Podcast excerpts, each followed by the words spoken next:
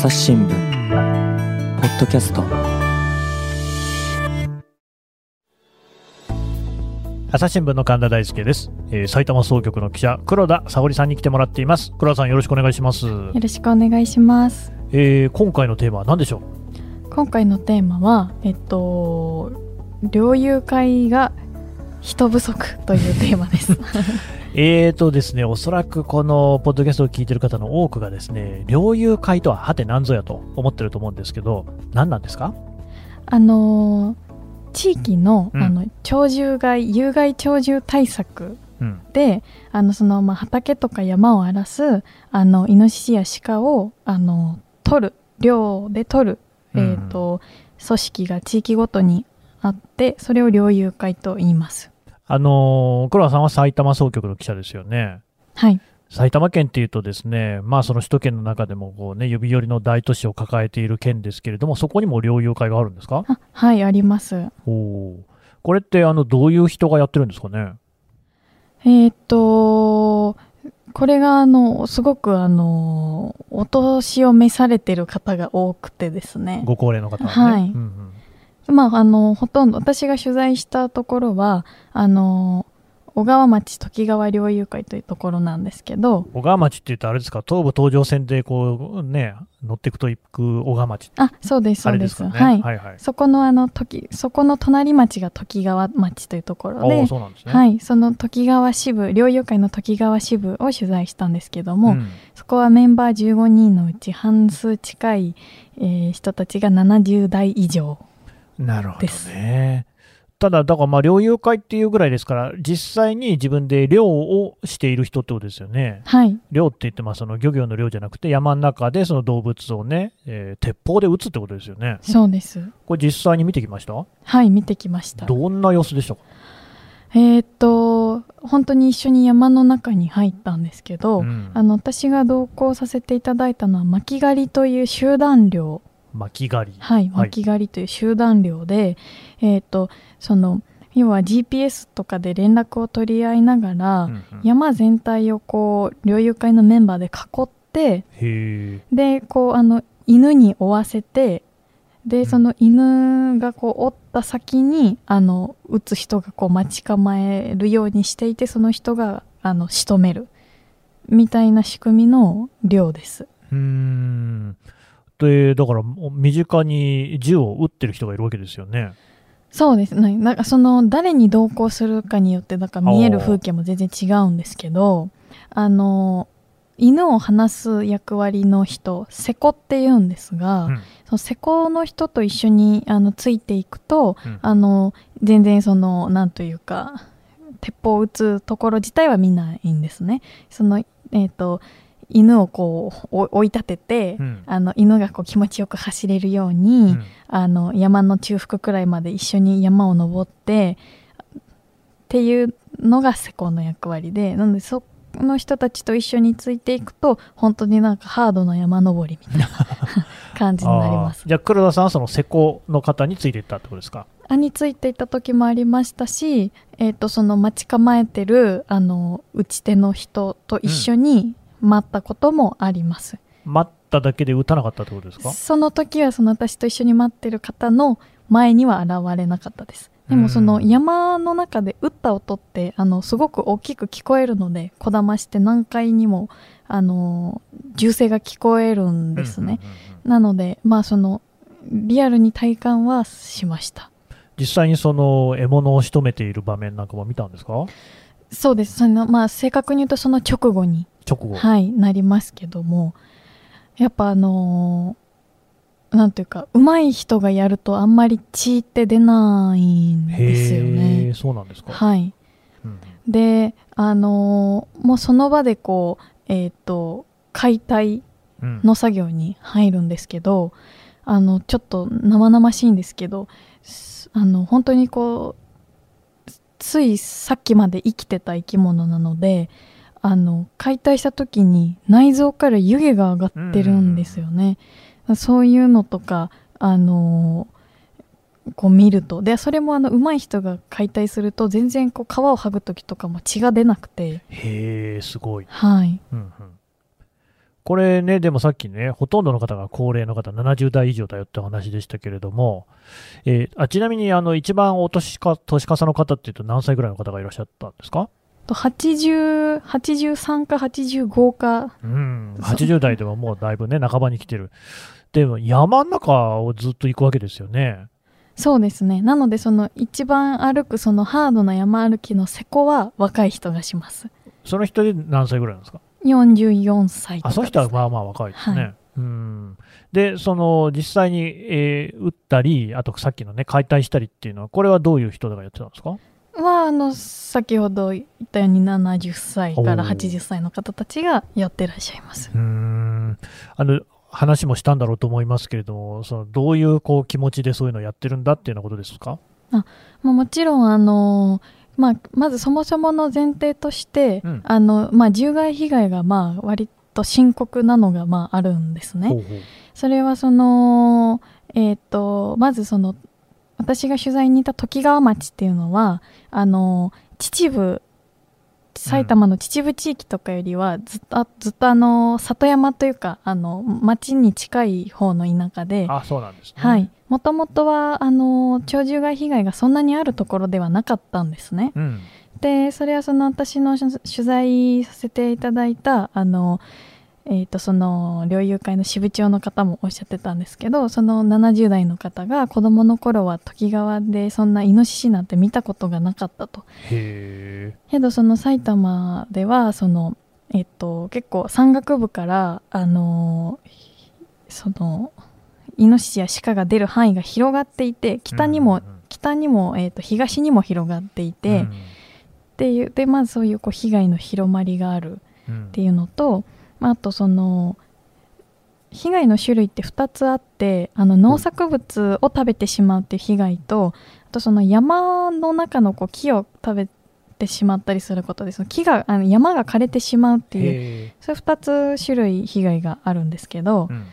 あのーまあ、まずその先にあの山の方をお話しするとやっぱりその鹿とかってな何でも食べちゃうんで首が届く範囲のものをそうなんですね。なのでそれでこうほっとくと山が山のこう汎用性といいますかこううん水を溜めたりする力が失われてしまってどんどんハゲ山になっていほっとくとハゲ山になっていってしまうっていうのがまずあってであと農業被害の方はこれはえっ、と埼玉県では8000万円くらい年間にはあ、8000万円ね。はい。うんうん。ありましてで、うん。一応そのこれは少しずつ減ってはきてるんですね。防御じ、防除技術が上がったりして。なんですけど時川町ってこう池袋から1時間ちょっとの手軽な里山みたいな感じでこうちょっとした農業をやりたいみたいな感じで移住してくるうんうん。人たちとかが結構いるんですね。うん。なのでこうそこで農業被害があると全然その町にあの引っ越してきたこう意味がなくなってしまって、まあ、そりゃそうですよね。なのでその町おこしのああり方というかそうそういうこうあの町の魅力的な部分にもちょっと関わってきてしまうっていうようなまあ問題がそもそもあります。うん。なのでまああのこの猟友会の方たちはまあそういうこう被害があるので、まあ、地域のためにっていうことであの活動をされてるわけなんですけど、うんやっぱりそのあの猟銃だとかこう動物を殺すみたいなことにまあ抵抗がある方も当然いらっしゃって、うん。まあ、猟友会の人たちもそれは重々自覚していてなのでこう一般の人のこう理解が得られるようにっていうのはあの常にこう不信されているというのはあのすお話を伺いましたえーでもそれはどういう風にするんですか？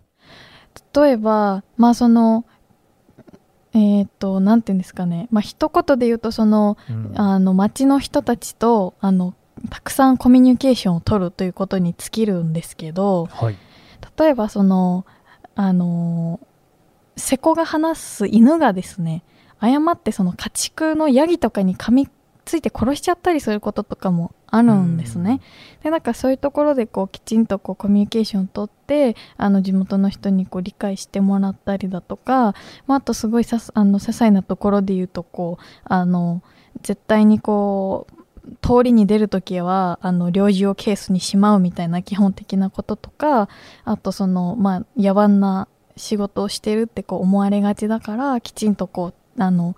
丁寧に礼儀正しく挨拶をするだとか、まあ、地元の人見たら一声かけるだとか、うんまあ割とそういう基本的なことが多いんですけどまあそれがまあじ一番大事だったりするっていう感じですかね。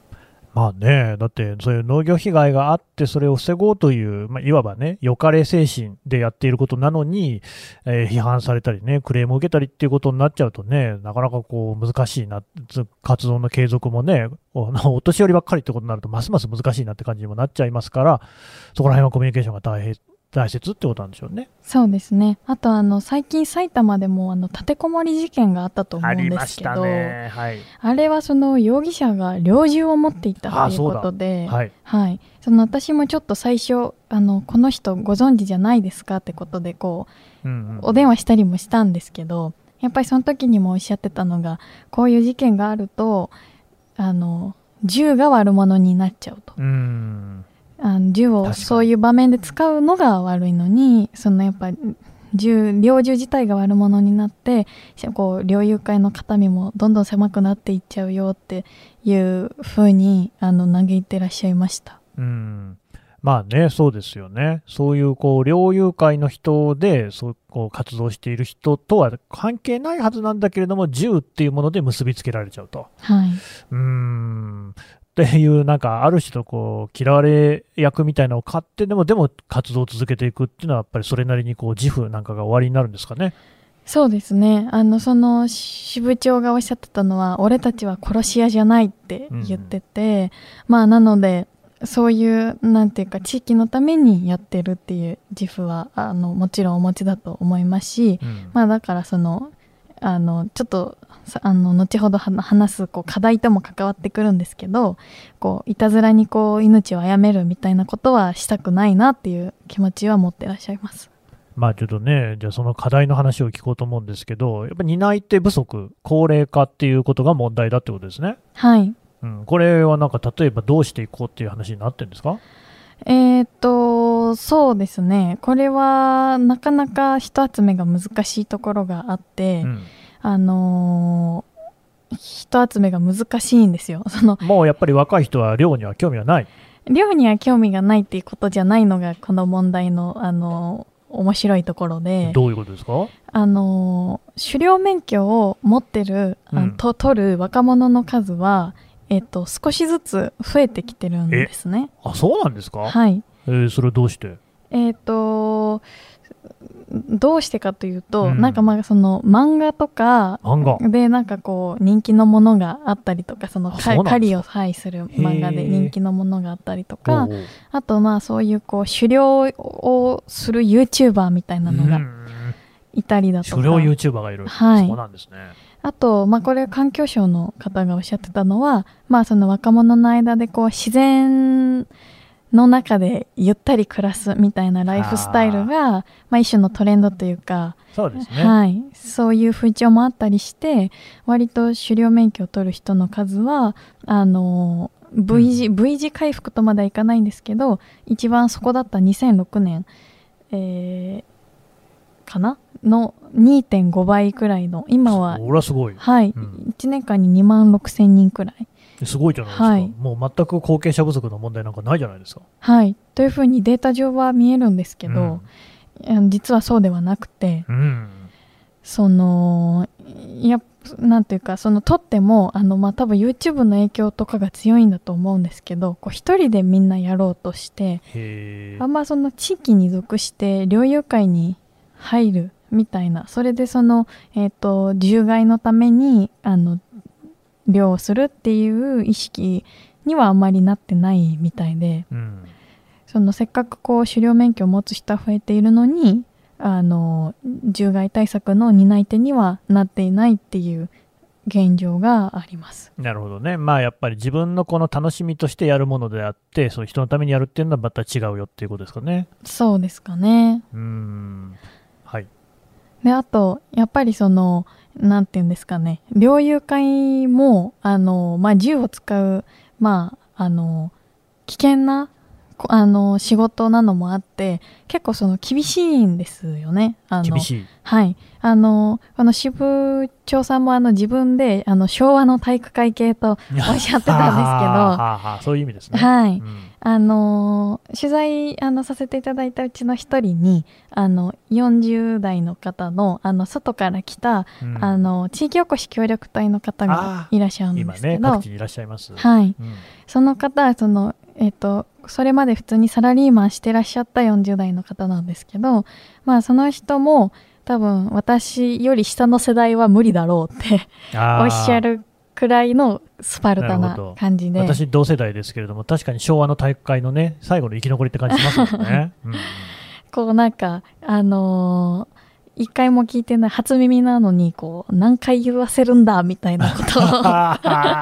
言われたりするって言ってました。大体聞くと怒られたりしてねそんなものは背中で覚えるんだみたいな感じのね、うん、昭和の体育会うん。それは猟友会が体質を改めなければ仕方ないのでは。そうですね。それももちろんあるんですけど、うん。まあ確かにそのあの初耳なことを起こるっていうのはまあ改めた方がいいと思いますけど、まあやっぱりそのあのーなんて言うんだろう確かにまああの危険なしやあの仕事でこうオン・ザ・ジョブトレーニングでやるしかこうないところもあったりとまあかね、言葉でね言ってわかるもんじゃないでしょうから体得しないといけませんもんね。はい、うんあとそのやっぱりあの地元の人たちとちゃんとつながれてるのってやっぱその猟友会のあのはい、古くからいる人たちだったりするので結局自分が快適に利用するためにもやっぱ地元の人の理解って不可欠ですから、やっぱりそこを最初は頼るしかないっていうかその猟友会とあの関係を作ってやるのが多分若い人たち本人にとっても一番いいことなんですけど、うんうんなかなかそういう風には慣れていないっていう。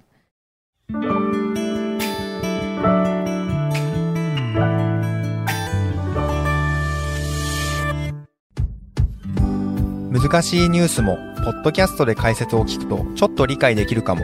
朝日新聞デジタルのコメントプラスって知ってる？テレビでおなじみのコメンテーターや記者が記事の背景やその先について投稿しているよ。もっと深くもっとつながる朝日新聞まあなんか今、こう各地、各分野でそういうことが起きてるような気はするんです。あのー黒田さんって町内会って入ってます？埼玉で。入ってないですかねあの多分マンションとかに住んでるんじゃないかなと思うんですけど、集合住宅の場合はあの、マンションの管理組合とかありますけど、そこで町内会に入ってる場合もありますけどね、まあ入ってないかもしれないですね。で、町内会って、えーまあでもやっぱあるんですよ、どこにでも。東京にももちろんあるし、埼玉にもあると思います。何をしてるかなんですけど、例えば、街灯ってあるじゃないですか。まあどこの道にもありますよね。あれって町内会が管理してるって知ってます？あ街灯ですか、うんあそれは知らなかったです、まあ、防犯灯っていう場合もありますけれども、道、道路についてる明かり、あれって町内会がやってるんですよね。あまあ、あの今、自治体がやってるようなところも増えてるらしいですけれども、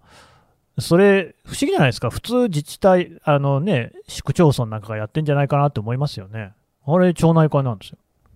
うん、あの自治体が町内会に下ろして、町内会のお金で買ってんですよね、あれってね。へえそうなんですね補助が出てる場合もありますけど、とか、あと消防団とか、民生委員とか、社会福祉協議会とか、もっと卑近な例で言うと、学校の部活動。部活って、あの、別に強制でも何でもないじゃないですか、普通は。だけど、先生とかもそのサービス残業的に部活やってるし、休日出勤もしてるみたいなね。つまり、まあ、あの、昔からやっているもので、なんとなくみんながこう、それぞれにこう、ちょっとずつ、負担をして成り立っていたものっていうのが、近年でもどんどんこう、いや、そんなのやりたくないよとか、それをやるのはおかしいよっていう声が増えていると。で、それは割と理にかなってるところもあるわけですよ。あ、あと PTA とかもそうですよね。うんうん。で、あの、任意団体、任意参加の団体なのになんでやんなきゃいけないのと、町内会とかもそうなんですけども、ただ、じゃあ町内会がなくなっちゃった時に、街灯どうすんのと。街灯だってそれは電気切れることもあるじゃないですか。あれ、町内会が変えてるんですよ。みんな知らないんですよね、あんまりね。で、町内会がやっている夏祭りみたいなのにはでも参加するみたいなのも、その町内会の人から見ると、なんだっていうことにはなる。だけど、町内会にもやっぱり昭和の体育会みたいな基質はあって、えー昔からそこにいる人たちが偉かったりってすると、新しく引っ越してきた人は入りにくいなってこともあったりとかっていうような構図。いや、これ実は多分ね、今日本中のあらゆる社会で起きてることかもしれないですよ。そうですね本当にうん。で、療養会としては今後どうしようっていうような話にはなあるんですか？まあ、一応なんかその町としてあの地域おこし協力隊のあのうん。人、先ほどあのお話ししたようにがお二人呼んでいて、え。ー、まあ、お二人とも40代なんですけど、うん。まあ、なんかまずこうそういう感じで育成をしているのがあるのとあと県としてもあの、えー、とそのベテランとあの免許新米の人たちが一緒にやるあの共同寮みたいなのを開催したりしてこうあのベテランと新米のこう交流をあのうん図ろうとはしていたりはします。けどそれをあの共同寮とかもですねベテラン50人に対して新人7人とかしか参加しなかったりしてうん結構まああの数の偏りはあってまあ、かえってね、手取り足取り教えてもらえるあまあそうですね。それはあります。はいはい。あと、あれですね、その地域おこし協力隊って、要するにそのよそから来た人ってことですよね。はい。地元の人はやんないんですね。そうですね。まあでもそのあの地域おこし協力隊の人たちはあのその期間が終わってもそこに根付いてやっていくっていうふうにおっしゃってるんですけどうん、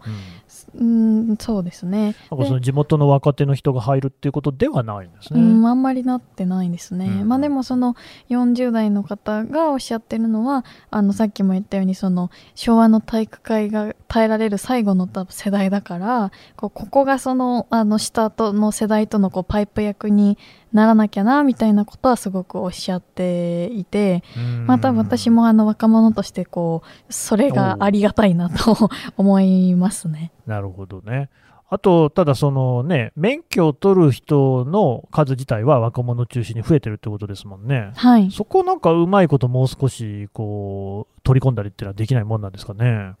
そうですね。あでもあのー一応狩猟免許ってその罠とかもあるので猟銃じゃない。は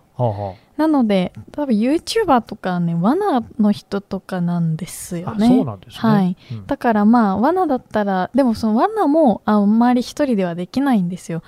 その要はかかってないかあのほぼ毎日見回りをしないといけないし、うんうんその罠にこうかかった状態で放置してたらあのやっぱ生き物かわいそうじゃないですか、だからそのかかったら速やかに処理しないといけないんですけどまああの週末だけ田舎に行くみたいな若者だったらその見回りとかできないからね。はい、結局それも地域の人とやっぱりに協力を仰いでなんかかかってたら連絡くださいみたいな感じでやったりとか、あとまあそのえっ、と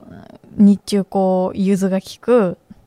方ってまあやっぱ年配の方が多いと思うんですけど、まあ、どね。はい、そういう方とこう組んであの夜とか土日は自分が見回りをするからそれ以外の時はお願いしますみたいな、うんうんやっぱタッグを組んでやるのがあの罠でも結局いいんですけど、うん、まあなかなかできてなくてだから結局取ってもあのそんなにやややらないとかやってないみたいな感じになる若い人も結構いるみたいです。うーん。なんかもう惜しい感じするんですよね。惜しい感じしますよね。さっきのそのスローライフへの回帰みたいな話であったりとか、からね、このテレワークの普及なんかもあって、東京に必ずしも住まなくてもね、とりわけそんな小川町とかだったらすぐに池袋出られるっていうところだったら、まあ、ワーケーションじゃないですけれども、そっちに住む、普段は住んでおいて、必要な時だけ東京行くなんて暮らし方もしやすそうだし、なんかこういろいろこう若い人が住む可能性はありそうなんですけどね。そうですねでなんかもう一個課題としてあるのがあのジビエへの利活用ああ、結構流行りでしょ、あれ。そうなんです、うんやっぱりあの多分あの漁やる人ってそうジビエへの憧れみたいなところもあると思うんですけど、はいはい。あの今現状では結構あの埼玉県ではあのジビエの利活用が難しい状況でえ、それはなんで？えっ、とまあその食肉加工場がない許可が下りないんですね。ん。でっていうのもありますしそのそもそも、えっとジビエっていうことはその商品化するわけですけど、うん。そのなんというかあの家畜と違うのでなんか取れる量とか質っていうのが全く読めないわけなですね。んですね。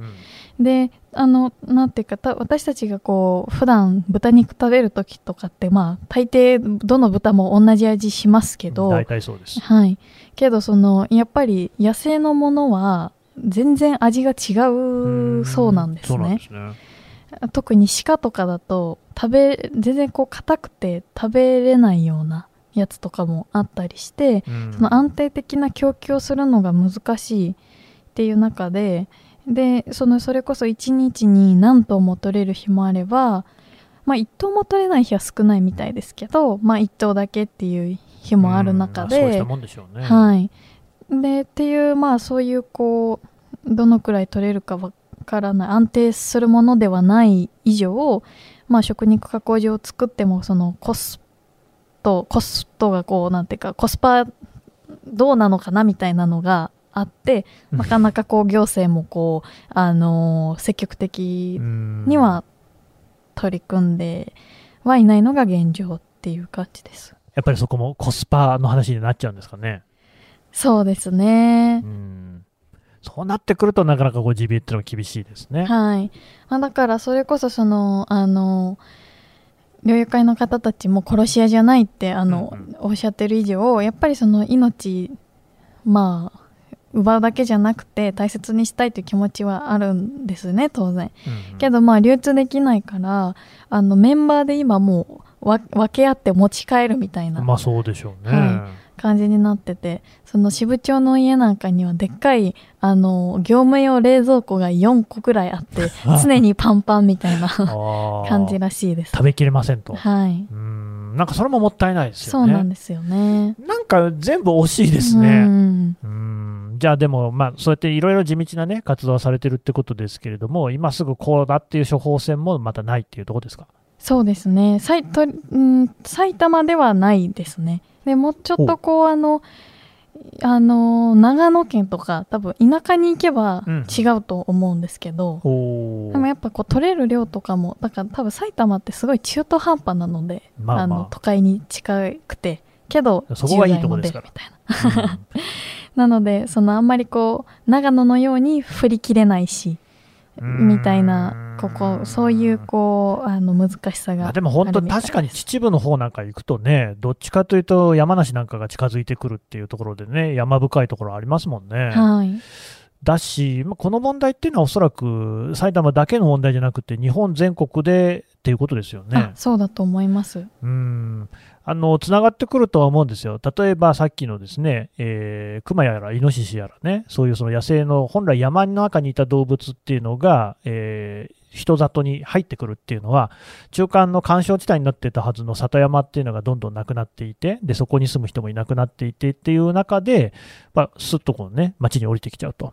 で、そういうのっていうのはしかし、それこそ猟友会の人たちなんかが、里山なんかでもね、えー暮らしっていうのも支えてきていた部分があったと思うんですよ。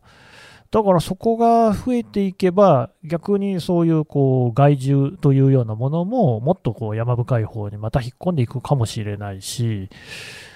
なんか一個歯車が合えば、いろいろなことが好転しそうですよね。そうですねときがわ町ってそれこそあの今若い世代の移住がすごく多くてほでしかもその移住者たちが結構いろんなことをしてあの盛り上げているようなあの町なんですね。う、いろんなことを。はい、あの隣町でその小川町でその有機農業が盛んなこともあって、うんそういうこう農業をする人たちもいればなんかこうあのこうちょっとこう一風変わった民宿こうキャンプ民宿とか農家民宿とかそういうなんかいろんな民宿があったりとゃないですかか。あとなんかこうそういう環境で起業したいみたいな人向けの起業塾とかもやっていたえー、りして。割といろんな取り組みはあの民間の取り組みがある町ではあるので、まあ、本当にこのあの獣害対策もあとい一歩かなという感じはするんですけどね、おじゃあ結構希望も見える。はい。あのずっとこう定点観測はしていきたいなと思います。まあじゃああとは黒田さんがね、えー銃を取るっていう日がね、近くなるのか、どうですか？そういう狩猟の免許を取ろうとは思わないですか？あもうめちゃくちゃそう思いましてあのめっちゃ調べたんですけど、うん。あのなんか講習をめっちゃ受けないといけないしそれがなんか全部平日なんですよ。ああ、厳しいですね、はい。勤め人には。そうなんですそれでちょっと断念しましたあとなんか狩猟免許って都道府県別なんですね、そうですね。なのであのーもうまた移動になっちゃうから確かに。この職業は移動は避けられないところありますからね。で、次に行くところがね、そういうふうに漁が盛んなところとも限らないし、というね。なるほどね。まあでも、ざぜひ機会があったらね、そういう記者になってえくれるとね、あのー九州の方に近藤幸太郎さんという人もいますからね。はいうん、そういう人が現れてもいいのかもしれないですよね、若い世代にね。はい、わかりました。えー黒田さんでした。どうもありがとうございました。ありがとうございました